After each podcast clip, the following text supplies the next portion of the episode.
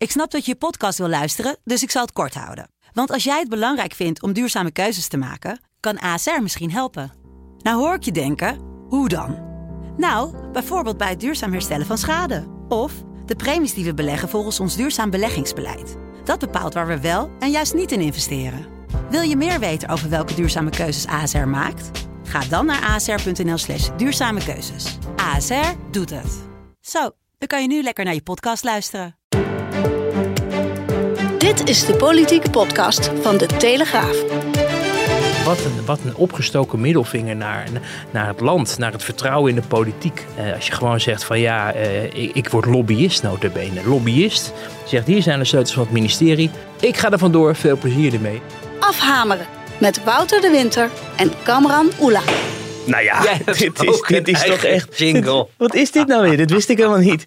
Ik nog aangekondigd dat ik helemaal... eh, dat, dat ben je eigenlijk van die Pim CD jingle af. En dan krijgen we dit. Maar dat wilden Ja. we vertellen aan de, aan de luisteraars natuurlijk. Van, van, van, van ja, eh, Pim heeft straf gekregen. Want die heeft zonder overleg gewoon de leader aangepast. En voor straf hebben we hem naar eh, de Formule 1 gestuurd Ja, daarom ja. deze vrijdag. En nou ja, hopen dat hij wat mooie foto's maakt daar. Dan, eh, dan eh, krijgen we ook een beetje een inkijkje hoe het daar gaat. Ja, precies. Dan hebben we iets achter de schermen. En ik nog eh, zeggen van... Hé, dan zijn we van die jingle ook af. Hè, gewoon, en dan... nou ja, dat... Ja. Maar ophouden dat producers ook een goed gevoel voor humor hebben. Ja. Maar genoeg te bespreken. Dus laten we gewoon naar de inhoud toe, toe gaan. Formatie moeten we het over hebben. Er is, weer een carousel gaande in dat, in dat kabinet. De ene gaat, de ander komt. Ehm, zullen we anders even daar gewoon eh, mee beginnen? Want Mhm. dat was toch wel eh, het begin van de week eh, ergens opeens een bericht. Cora van Nieuwenhuis heeft een nieuwe baan. Ja, dat, dat was, was natuurlijk wel echt een verrassing. Ehm, ik, we hebben natuurlijk dit, deze zomer al gezien dat Stientje van Veldhoven, de staatssecretaris van Infrastructuur, ook als een, als een dief in de nacht vertrok. Ineens een andere baan had bij een of andere organisatie waar weinig mensen van gehoord hadden. En waar zeker in Den Haag mensen niet van onder de indruk waren. Het kabinet ook, en dat hoorde je eigenlijk eh, wel deze zomer, ook met scheve ogen naar gekeken werd. Omdat mensen toch zoiets hadden van ja, eh, als, jij, als jij een prominente winstpersoon bent, zoals eh, Hoekstra of, of Kaag of Rutte, ja, dan ben, kom je wel aan de bak deze dagen. Maar er zijn natuurlijk ook bewindspersonen die hun, hun uren zitten af, ja, af te tellen op het ministerie, omdat ze weten dat ze niet meer terug gaan keren of omdat ze sowieso eh, van plan zijn eh, weg te gaan. En een demissionaire periode is dan best frustrerend, omdat je niet meer eigen beleid mag ontwikkelen en eigenlijk op de, op de, op de winkel moet passen. En bij het ene eh, departement impliceert dat meer werk dan bij het andere. Dus een leuke tijd voor eh bewindspersonen om demissionair te zijn is het niet. Maar het is een commitment die je natuurlijk aangaat. Hè? Je, je mag wel het land dienen, de kroon dienen. En, en als je je, je je ministerschap of je staatssecretariaat aanvaardt, dan mag het land ervan uitgaan dat jij, tenzij je ziek wordt, eh, of, of, of, of een heel ander persoonlijk leed meemaakt, dat je dan gewoon de rit uitzit. Want daarvoor zijn die mensen aangesteld en daarom krijgen ze ook het, nou ja, het geld en de, de secundaire arbeidsvoorwaarden die daarbij horen. Ja. Eh, bijvoorbeeld wachtgeld op het moment dat uiteindelijk het echte ten einde is. En eh, nou, ineens kwam dat bericht van, van Cora van Nieuwenhuizen, de VVD-minister, op, op het ministerie van Infrastructuur. Waardoor dus die hele politieke top even in één maand eh, Fuji is. Um, en ik had er een gevoel bij, Kamran, van een, van een beetje een, wat ik dan noem, een progressieve kater. Dus dat je op het moment dat je het hoort, dan denk je al van, van hmm, hè, net als dat je 's ochtends wakker wordt nadat je in het zeldzame geval dat dat overkomt, eh, veel gedronken hebt. En dat je wakker wordt, je denkt, nou, ik voel me niet helemaal optimaal, maar de schade valt nog mee. Hè? Ja. Het is niet dat ik helemaal. eh, en naarmate de dagen vorderen, krijg, ik- denk je erover na en denk je, ja, het is eigenlijk is het echt bij de spinnen af gewoon. Hm. Wat, een, wat een opgestoken middelvinger naar, naar het land, naar het vertrouwen in de politiek. Eh, en en eh, eh, als je gewoon zegt van ja, eh, ik, ik word lobbyist notabene. Lobbyist zegt, hier zijn de sleutels van het ministerie. Ik ga er vandoor, veel plezier ermee. En, en je partij ook daarmee opscheept Ja. ook. Het is zo deloyaal en zo pijnlijk en, en, en het doet schade aan het imago van de politiek. Zeker in deze week waarin de formatie natuurlijk eh, zo moeizaam verloopt. Eh, kortom, ja, ik heb er eigenlijk geen goed woord voor over. Nee. Ze werd zelf ook eh, naar hè, gevraagd van hoe dat dan precies zit. En of het ook wel kan juist om lobbyist te worden. Ik geloof dat de collega's van eh, RTL Nieuws en, eh, en Nieuwsuur eh, waren. Laten we even luisteren hoe dat, wat ze er dan zelf daarop te zeggen hadden. Ja, de laatste weken is het, toch, is het in die begrotingsgesprekken toch wel gegaan over energie. Wat heeft u dan gedaan? Liep u toen weg? Ik heb me daar beleidsinhoudelijk uh, niet mee bemoeid. Uh, maar en... liep u weg? Nee, ik ben niet, uh, dus niet weggelopen. Maar het was wat, ook niet. Wat de afwegingen daar zijn. Maar dat geldt voor alle beleidsterreinen natuurlijk. Dus ik heb me gewoon met mijn eigen portefeuille bemoeid en, en niks anders. Ja, ze had zich niet met, met, met de inhoud bemoeid, dus het kan allemaal wel. Ja, nou, dat, dat, is natuurlijk ook een kletsargument. Want inderdaad, ze zit overal bij. Wij kunnen nooit achterhalen hoe die beraadslagingen zijn gegaan. Hè? Wat in de ministerraad besproken wordt, blijft uh, 25 jaar staatsgeheim. Tenzij Pieter Omtzigt-achtige tafereelen gebeuren. En dan, dan wordt daar een uitzondering op gemaakt. Maar uh, wij kunnen dat niet controleren. Uh, het is ook niet zo dat het helemaal haar portefeuille niet aangaat. Want infrastructuur en waterstaat. Ehm, en als je nu ziet hoe er ook hoe de miljarden ook richting, uh, richting klimaat worden geschoven vanuit het kabinet. En ook de energiesector zullen bereiken, omdat mensen gestimuleerd zullen worden om een huis te verduurzamen of uh, zuinige auto's aan te schaffen. Dus het heeft echt allemaal met elkaar te maken. Mhm. En er zijn situaties mogelijk dat mensen persoonlijk betrokken zijn bij een dossier in de toekomst of nu, waardoor er een vorm van in ieder geval de schijn van belangenverstrengeling kan ontstaan. En dan is het gebruikelijk dat een bewindspersoon uh, dat aangeeft en een stap terug zet. Bijvoorbeeld als hij of zij in de race is voor een burgemeesterschap ergens. Uh, of voor uh, het een tijdje geleden, een paar jaar geleden natuurlijk, het vice-presidentschap van de Raad van State. Waar minister Donner toen staatsrechtelijk verantwoordelijk voor was voor die benoeming, maar dat toen uh, aan, uh, ik meen, de staatssecretarissen heeft overgelaten, omdat um, ja, hij daarvoor in de race was. Ja. En, en nou ja, dat, dat was voor op het moment dat Van Nieuwhuis dat bekend zou maken, dan zouden we weten dat ze er vandoor zouden gaan. Dus dat heeft ze dan uh, kennelijk niet gedaan. Maar je hoorde ook vanuit haar partij dat mensen uh, ook echt verrast waren en de dag van tevoren pas op de hoogte werden hm. gebracht dat dit zou gaan gebeuren. Zelfs dat het, dat het uit, eerder uit de journalistiek kwam dan vanuit de mensen die, die er echt kennis uh, van hadden. Um, er was nog wel sprake van ook een persoonlijke afweging voor haar. Daar werd een beetje op gehind, ook in, in, in, in het statement. En um, er is wel iets in de persoonlijke sfeer, wat, wat uh, begrijp ik achter de schermen wel een, een motivatie ook is geweest. Maar ja, als je daar mensen over spreekt eh, in haar partij, dan, dan hoor je wel dat dat niet echt een doorslaggevende factor nee. hoeft te zijn. En je, je, noemde net eerder al, er is een wachtgeldregeling. Want uh, ook uh, voor de helderheid, het is natuurlijk als je, uh, je weet niet wanneer er een nieuw kabinet komt. Daar gaan we het zo meteen over hebben. Dat kan nog maanden duren. Het kan, dat, ik bedoel, misschien had ze eigenlijk wel verwacht van het, er zal wel nu een nieuw kabinet zijn. Mm -hmm. Maar op het moment dat een nieuw kabinet aantreedt en zij maakt er geen onderdeel van uit, dan is er dus een regeling juist juist hiervoor bedoeld, toch? Ja, ja zodat je niet uh, op een houtje hoeft te bijten. En uh, nou ja, dat is ook een regeling die ook echt helemaal niet karig is. En een, een minister, zeker met een wat minder uitgesproken profiel, komt ook echt wel aan de slag. Je zag bijvoorbeeld dat Alexander Pechtold die is niet eens minister. Ja, die was heel vroeger minister, mm-hmm. maar was partijleider. Maar daar is het, dat hebben we ook wel eens besproken, nog heel lastig voor om een nieuwe baan te vinden. Dat potentiële werkgevers ook dachten van ja, hij zo, heeft zo'n politiek profiel. Ja. De D66-leider. Dat is heel moeilijk. Van Balken heb je dat ook wel gehoord. Hè? Die is natuurlijk uiteindelijk in de consultancy terechtgekomen. Maar als je jarenlang premier bent en leider van het CDA, dan, dan staat er op jouw hoofd CDA. Ja. Of bij Pechtold dan D66. Um, en, en, um, maar goed, dat was bij Cor van Nieuwenhuizen natuurlijk niet aan de orde. Die, is, uh, uh, ja, die was wel VVD'er, maar daar hebben we nou nog niet heel erg veel van gemerkt de afgelopen jaren. Dat zie je nu ook. Daarom is het ook zo onverstandig om op deze manier weg te gaan. Want de, de, de portretten en de kritieken in, in de mhm. verschillende media liegen er niet om. Hè. Ze wordt toch nu neergezet. was net ook weer een, een stuk in de Volkskrant van iemand die eigenlijk niks bereikt heeft. Uh, over Stientje van Veldhoven schreef de NRC uh, deze zomer iets van, nou ja, ze was toch al onzichtbaar, ja. weet je. Dat wordt je legacy dan. Dat wil je natuurlijk jezelf, lijkt me ook niet aandoen. Uh, maar goed, het, het, het is. Um, maar het is eigenlijk ook wel bizar toch? Dat je dan. Je hebt dus. Je, je, je, collega is al eerder weggegaan als staatssecretaris. Daar is wat, behoorlijk wat kritiek op. Nou, hè, er wordt toch een beetje gesproken van. Hmm, raar en, en, ja. en, doe je dat wel. Maar toen was ze natuurlijk al mee bezig. En dan doe je het zelf. Ja, maar ja, dan kan je ook denken van uh, misschien moet ik het niet doen. Nou ja, maar ook die argumentatie. Hè? Als, je, als je hoort, ja, ik, eh, ik ben er werd mij iets gevraagd. Het kwam op mijn pad. En ja, dan ga ik er toch over nadenken. Alsof het een soort, als iemand jou iets vraagt, dat dan, je bent weliswaar minister, maar hey, wij vragen je iets. Hè? Dus niet te veel noten op je zang. Natuurlijk niet.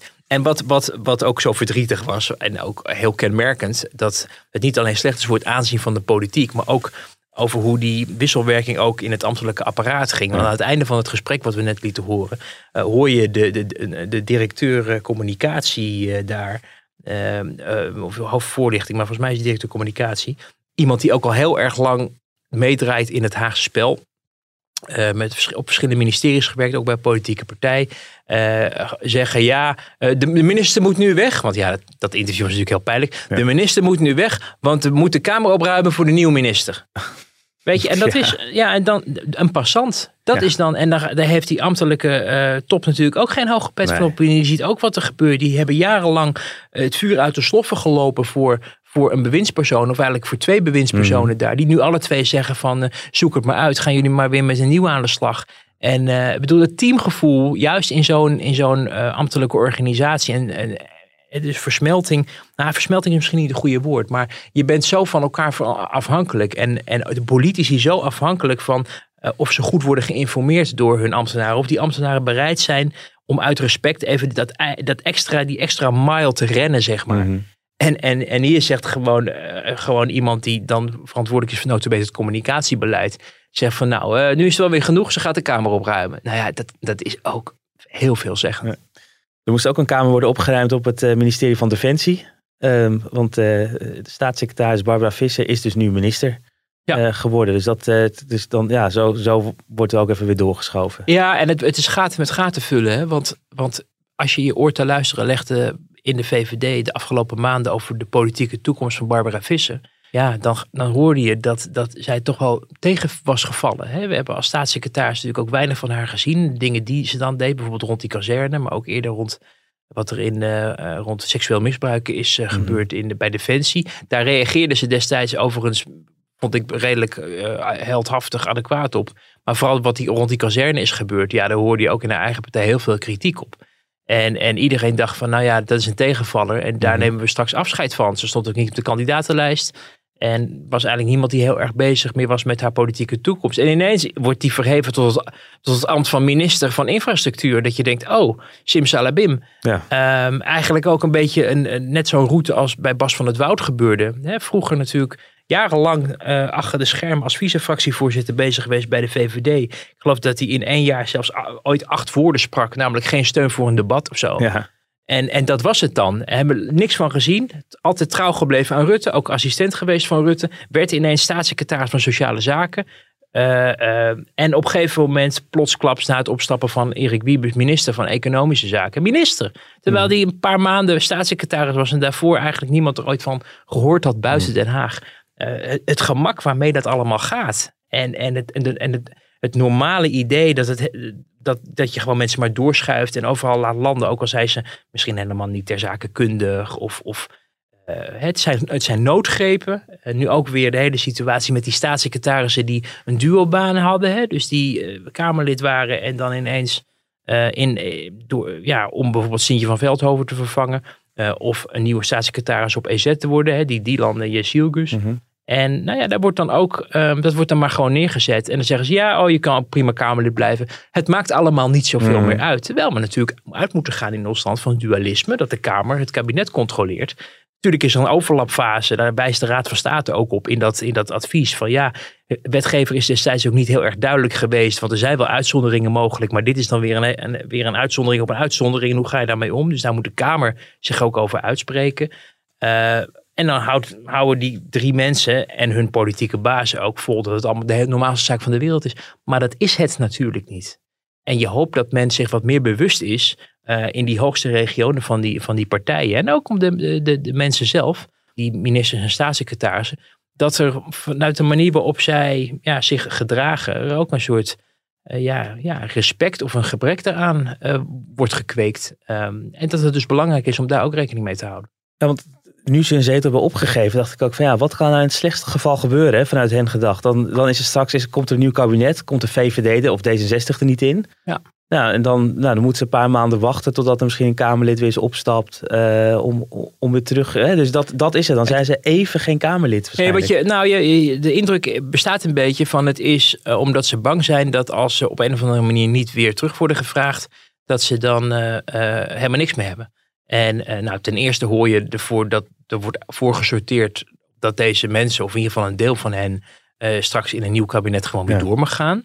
En ten tweede, als er een sprake is van het aantreden van een nieuw kabinet, gaat een aantal mensen het kabinet in die, die ook in de top staat op die lijsten, waar zij overigens ook vandaan eh, kwamen. Die Dieland stond bijvoorbeeld ook al heel hoog Mhm. eh, op de VVD-kandidatenlijst. En weet dat Mark Rutte eh, ja, toch wel premier gaat worden. Dus daar is, komt een vacature Ja. in die Kamer van Mark Rutte, die het Kamerlidmaatschap, wat hij natuurlijk niet echt heel erg invult als demissionair premier, premier eh, op gaat geven. En dan kan, in het geval dat die land niet wordt gevraagd, of mevrouw Jezielkus moet ik natuurlijk zeggen, eh, nou ja, dat daarmee, ehm, eh, zij kan onmiddellijk terugkomen in die Wordt Kamer. ze hem tegen wel de griffier van, hè, er- Ja. komt een plek vrij, u bent de eerste op, volgende Ja. op de lijst. Ja. En, en waar ik me dan ook echt wel druk om maak, ik heb daar gisteren iets over getwitterd. En eh, nou, ik zag dat meer mensen die indruk hadden. Is dat ehm, eh, het argument dan wordt gezegd van ja, het, het mag nog steeds van de, van eh, de, van de grondwet. Hè, dat heeft de Raad van State Ja. gezegd. Maar de discussie, de commotie daarover, ja, daardoor hè, trek ik mij maar terug, zodat de discussie gevoerd kan worden. En een heel laf argument natuurlijk. Niet aangeven, ja, ik ben er eigenlijk, ik vind zelf eigenlijk ook niet zuiver. Ik stop ermee, u heeft gelijk. Ik had het misschien eerder moeten doen, niet bij stilgestaan. Nee, de discussie moet zuiver gevoerd worden. En de discussie dit, discussie dat. En dat is een soort Haagse ja, ziekte die we de afgelopen jaren heel vaak hebben gezien. Waarin, waarin mensen zich verschuilen achter er is een beeld ontstaan, er is commotie eh, opgeroepen, weet ik veel wat. In plaats van dat ze aangeven, ja, ik heb het zelf gewoon niet handig Mhm. gedaan. Het, het dijt ook uit richting het Koninklijk Huis. We zagen dat in het najaar toen eh, de, de koning terugkwam eh, uit, uit Griekenland op die vrijdagavond hals over kop. Eh, hè, omdat er commotie was ontstaan in het land. Dat ik Ja. denk, nee, je hebt gewoon een verkeerde keuze gemaakt. Mhm. Dat heeft hij later toegegeven. Maar je ziet dat dat ja, een soort de eerste stap is om geen gezichtsverlies te leiden. Terwijl, ja, je hoopt dat mensen zich daar ook wat meer rekenschap van geven hoe laf het is als je elke keer daar maar weer achter verschuilt. Beeldvorming. Dus dat is een mooie brug, denk ik, naar, eh, naar de formatie. Want daar had Mariette Haam ook weer nodig over te, eh, over te zeggen. Ik kan die zin overigens niet meer aanhoren. Dat het langs de lijnen van de inhoud. Ik geloof dat dat echt. eh, we, we- we- Ja, ja, of onder de streep blijft de nul en zo. ja. Maar in ieder geval, het was dus niet alleen maar langs de lijnen van de inhoud gegaan. Het was ook heel vaak over de beeldvorming gegaan. Als we Mariette Hamer moeten, Ja. moeten geloven. hè, Binnenskamers. Ja, en, en ehm, ik denk dat dat, eh, eh, dat, dat, dat het eh, ja, heel interessant is dat ze daar ook zo nadrukkelijk op wees in haar verslag en in haar persconferentie. Het is natuurlijk zo dat in Den Haag en ook bij de formaties, ook van de afgelopen tijd, mensen heel erg bezig zijn met wat er buiten de vergaderzaal gebeurt. Terwijl wij juist proberen naar binnen te kijken door de vitrage heen. Zoals Mhm. mijn, mijn verre voorganger Kees Lunshoff, uh, Weile Kees Lunshoff uh, uh, ooit zei. Je probeert zo'n goed mogelijk beeld te reconstrueren wat daar binnen gebeurt. Maar binnen wordt ook heel erg naar buiten gekeken over hoe, hoe, ja, hoe dingen worden geïnterpreteerd door de buitenwereld. Bijvoorbeeld, even uit de oude doos, de kabinetsformatie van Rutte 1. Uh, toen zat Wilders natuurlijk aan tafel samen met Maxime Verhagen en, en, en Mark Rutte voor die gedoogconstructie. En, en wat Wilders aan het doen was de hele dag, uh, was natuurlijk onderhandelen, maar hij had ook een iPad voor zich, waar de hele dag, dat is niet om onszelf uh, eer toe te wuiven, maar dat is zoals wij het ook in de reconstructie hebben opgeschreven en gehoord, de, de website van de Telegraaf open had staan. Om te kijken of er ontwikkelingen in het land waren, zo, die over de formatie gingen of niet. Zodat hij aangehaakt bleef bij wat er in de buitenwereld gebeurde. Ja. Wat voor iemand ja. die zwaar beveiligheid sowieso natuurlijk al een opgave is. Volgens mij staat de website overigens ook nu nog steeds open bij Wilders. Maar waarmee ik probeer aan te geven dat, dat uh, oog houden voor wat er buiten gebeurt. Mm -hmm. En hoe er over, buiten, over je bericht wordt door de mensen met wie je aan tafel zit of hun entourage.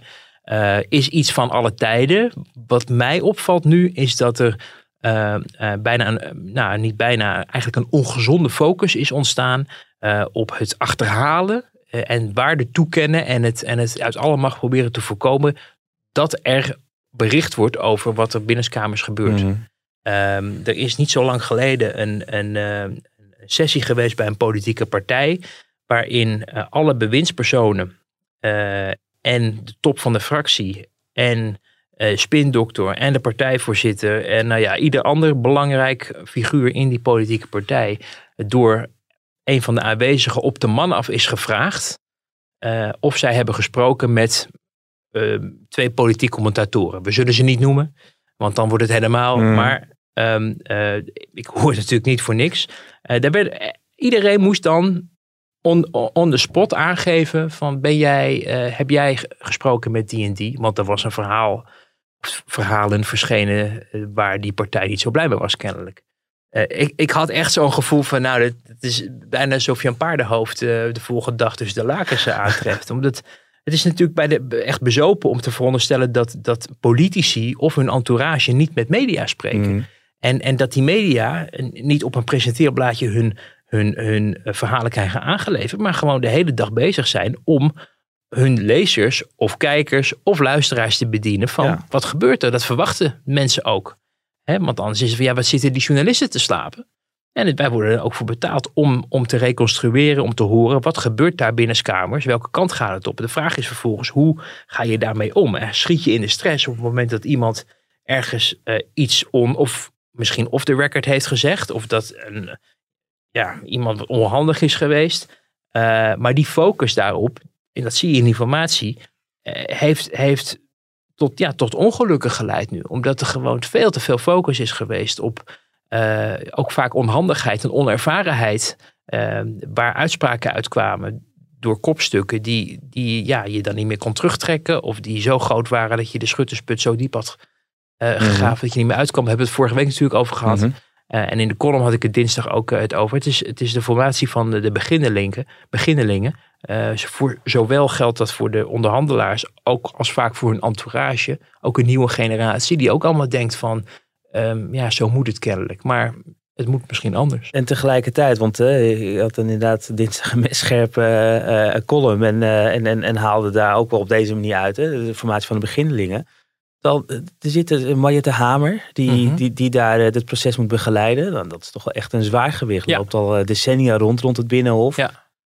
Poldert zich eh, helemaal suf eh, bij de SER. Ja. Dat Ja. denk ik ja, hoe, hoe, hoe kan het dat, dat, dat, dat het dan ook zo lang moet duren Ja. voordat we tot een conclusie komen? Nou, kijk, inderdaad, Mariette Hamer is een, is een rasonderhandelaar. Ook fractievoorzitter geweest natuurlijk van de PvdA in Balkenende 4. Nou, dat was maar ook zo'n kabi- was een vechtkabinet. Mhm. Uh, maar de, de chemie tussen de fractievoorzitters van destijds, uh, Arie Slop, uh, Pieter van Geel en, en haar, die verliep eigenlijk nog best aardig. Het waren meer de balken en de bossen die, die elkaar in rouwvoet, die, die elkaar in het kabinet in de haren vlogen.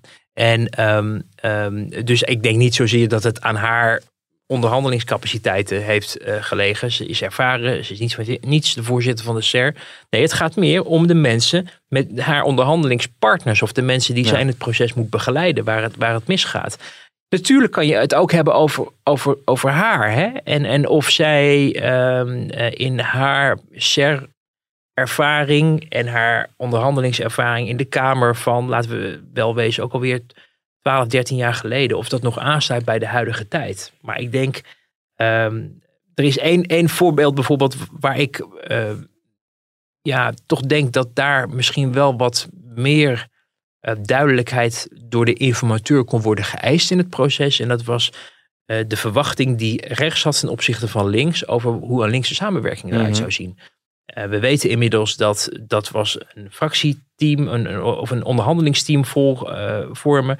En de fracties betrekken bij wat dat onderhandelingsteam uh, allemaal eruit sleepte. Maar vervolgens wel als twee partijen doorgaan. en dan gingen ze wel werkende wijs kijken of ze met elkaar wilden gaan fuseren.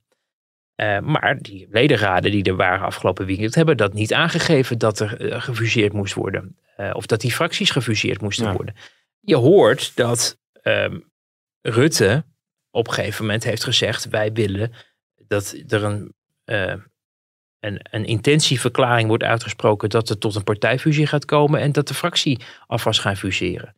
Uh, is dat zo? Ik vind het moeilijk om te reconstrueren, want het wordt ook weer tegengesproken. Je vraagt aan Hamer: uh, is die eis op tafel gelegd? Is vanaf begin af aan, of toen duidelijk werd dat die twee tot een ingrijpende samenwerking zouden willen overgaan, waarvan Hamer zegt VVD en uh, D66 reageerden daar positief op voor de zomer, dat dat um, in de stijgers werd gezet. Uh, is toen uitgesproken, toen of na de zomer of tijdens de zomer, wat dat dan precies zou inhouden.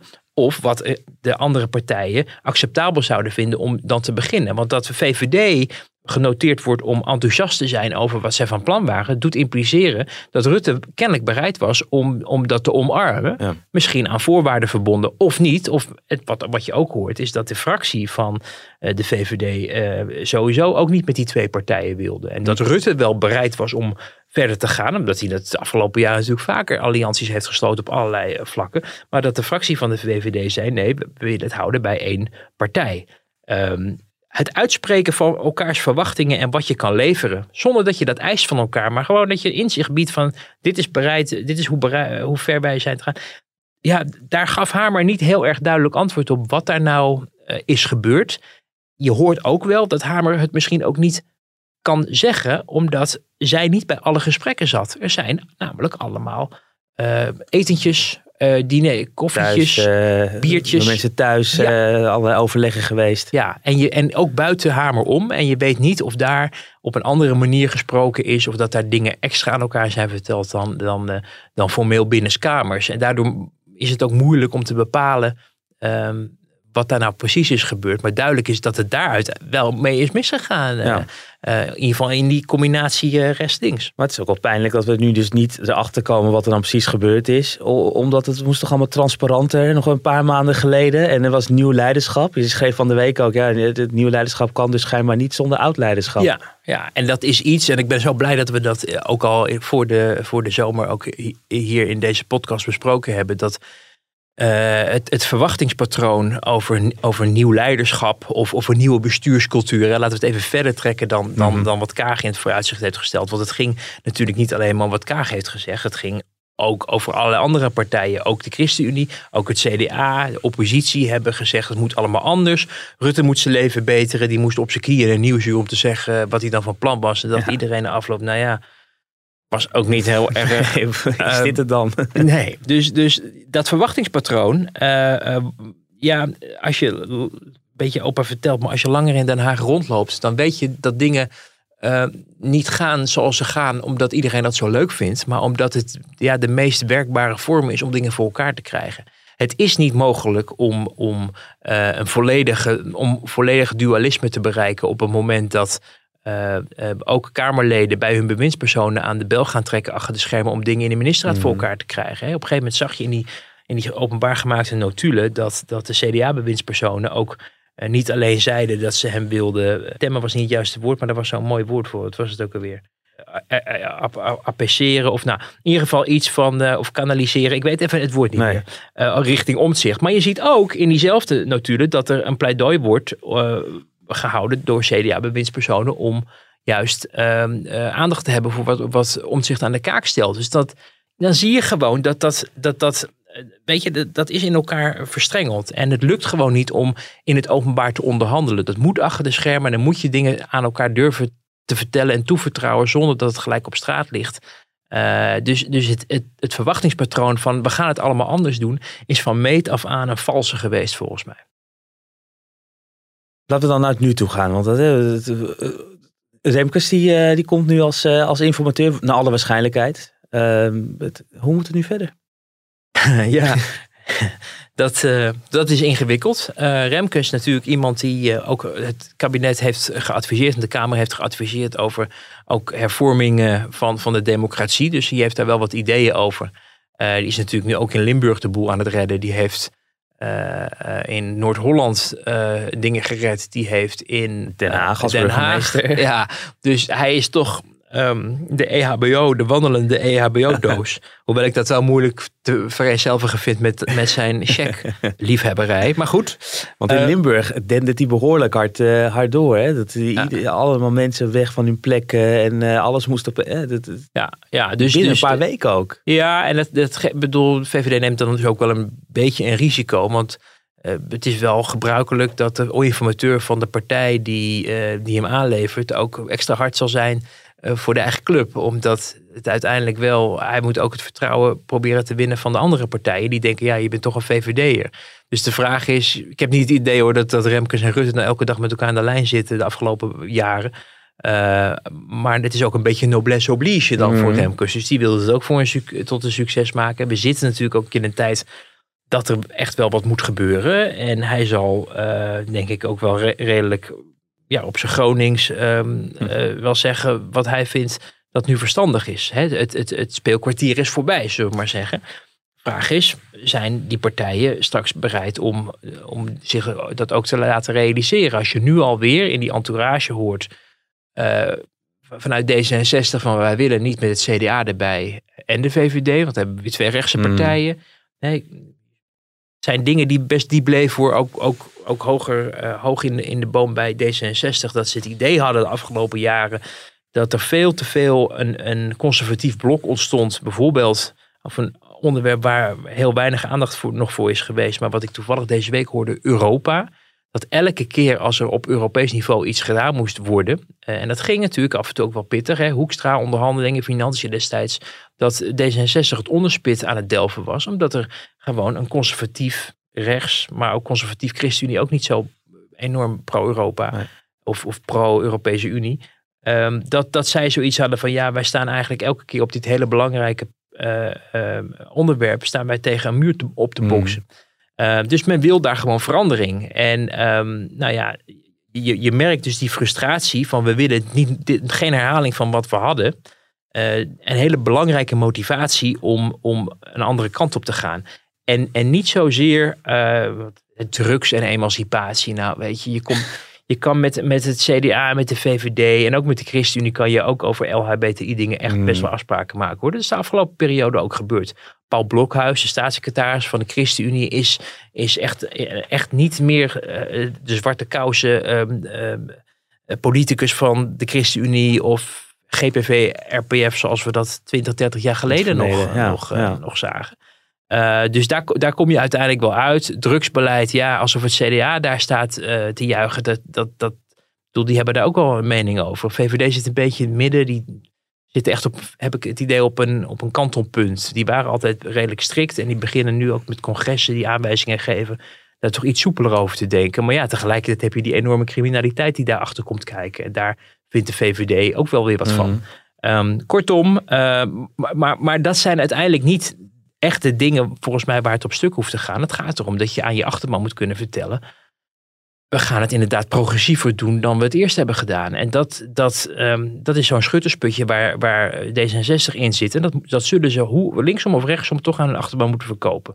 Eh, dus wat ga je dan doen? Dan ga je ook als VVD en CDA, als je dit tot een succes wil brengen, even heel goed nadenken. Wat kunnen we D66 nou bieden?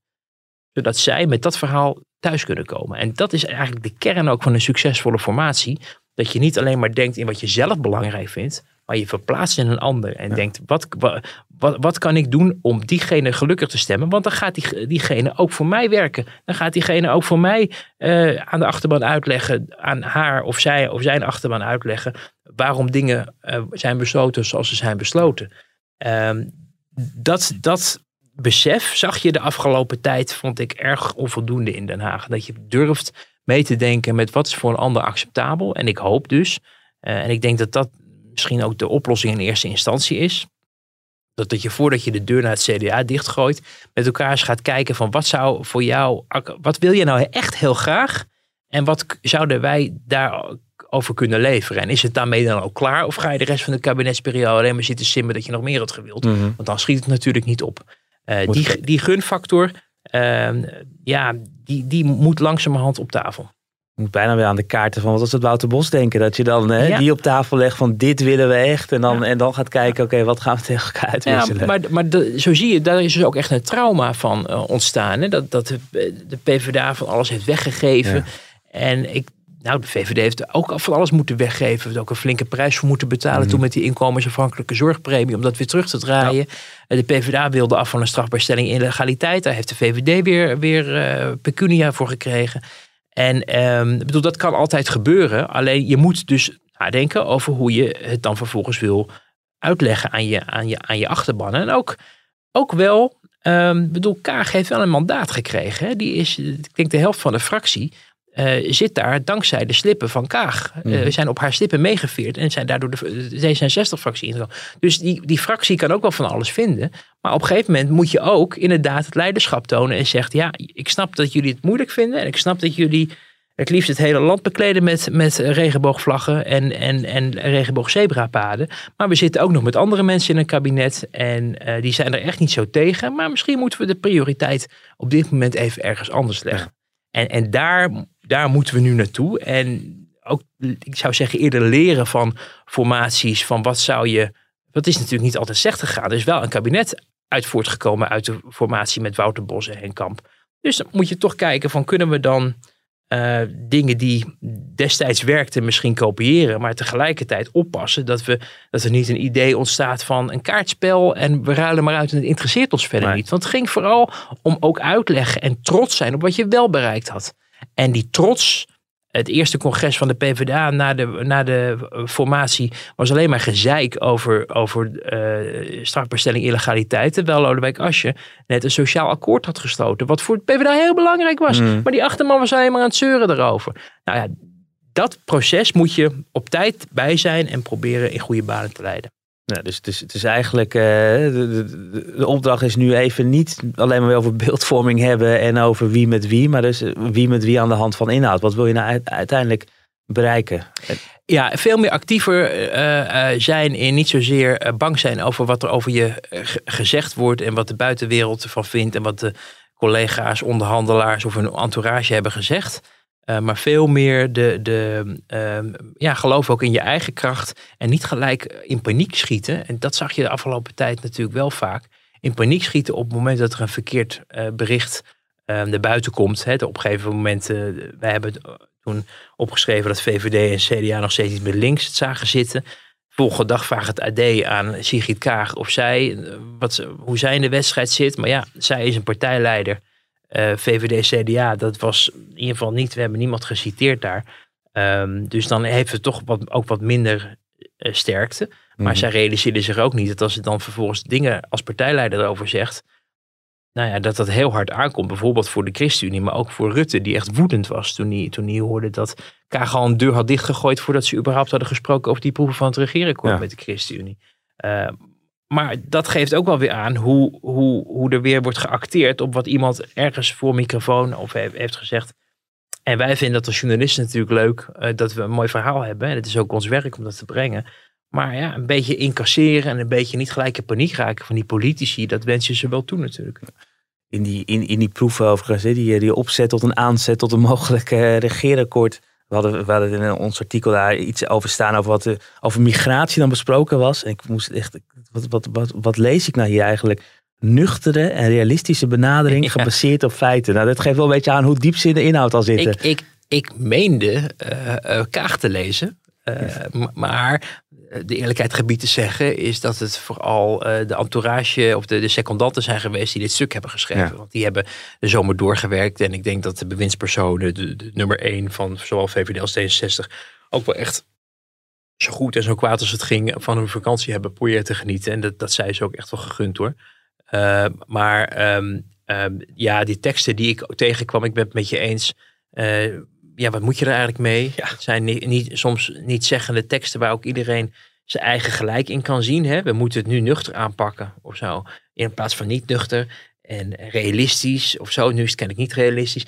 Um, dat hoort een beetje bij een regeerakkoord. Alle regeerakkoorden blinken uit in, uh, in, in zaken waarvan je denkt, ja, daar, daar, wie is daar tegen? Wie ja. vindt het niet belangrijk om aandacht te houden voor? Hè? Het is belangrijk om, om uh, om, om hier oog voor te hebben of zo. Dan denk je, ja, wat bedoel je daar nou precies mee? Ga je er geld aan besteden? Of, of, of, of wat? Eh, interessanter wordt het, en die staan er ook wel in dat stuk, eh, toch duidelijke koerswijzigingen als het gaat om bijvoorbeeld de vrijheid van onderwijs. Hè, dat, waar toch heel duidelijk het woord grondwet in wordt genoemd. En mm -hmm. dat het tijd was om dat te moderniseren. Nou, dat ligt heel gevoelig in het, in het uh, christelijke, het religieuze deel. Dus ChristenUnie was daar natuurlijk niet voor te poren. Ik weet niet of het CDA er erg bij staat te juichen. Uh, maar, maar je ziet wel dat dat zijn wel, en dat mag je ook wel verwachten van twee liberale partijen, uh, elementen waarvan zij zeggen, en daar gaan we echt een andere kant op. De vraag is, hoe leg je dat dan precies uit? Uh, daarvoor leert de ervaring dat in, bij vorige formaties dit soort formuleringen aan tafel veel duidelijker besproken zijn. En dat men ook van elkaar weet welke kant men op wil. Wat, wat er bedoeld wordt. Precies. Ja. En daarom is het eigenlijk ook zo belangrijk dat mensen die aan tafel hebben gezeten ook zo'n kabinetsperiode erbij blijven om dingen in goede banen te blijven leiden. Buma is weg, Zijlstra is weg, Pechtold is weg. Dat is natuurlijk een aderlating, omdat dat, daar zit wel het collectieve geheugen. Mhm. Dus dan moet ineens zo'n hele partij, eh, D66 in dit geval, eh, op Wouter Koolmees leunen. Eh, VVD op Mark Rutte, maar ja, die was de helft van de tijd niet bij, want die was ook nog premier destijds. Ehm, dat geeft ook aan over hoe lang iets stabiel kan blijven. Eh, dus ehm, dit soort eh, formuleringen zijn af en toe heel eh ja, gemeenplaatserig, maar tegelijkertijd herbergen ze ook een afweging vaak binnen, waarvan in ieder geval binnenskamers is uitgesproken naar elkaar wat ze ervan verwachten. Die proef is nu even weer van tafel. We gaan volgende week gewoon weer eh, van vooraf aan beginnen. Ja, ja, nee, dat is waar. De, de, de, nou ja, de, de verwachting is dat, ehm, nou, dat we ook oktober niet gaan halen. Nee, Dus, nee dus, eh, ja. November, december, eh, die kant op langzamerhand, ja. wordt een, heel koud op het bordes. Zo langzamerhand. Oh ja, daar had ik nog niet eens bij nagedacht. Maar, in, de, in de winterjassen op het, eh, naast de koning. nou, ik weet dus niet waar ze gaan zitten nog. Eh, want ze, ze zitten nu natuurlijk nog in het oude Tweede Kamergebouw. Ja. Maar dat wordt gerenoveerd.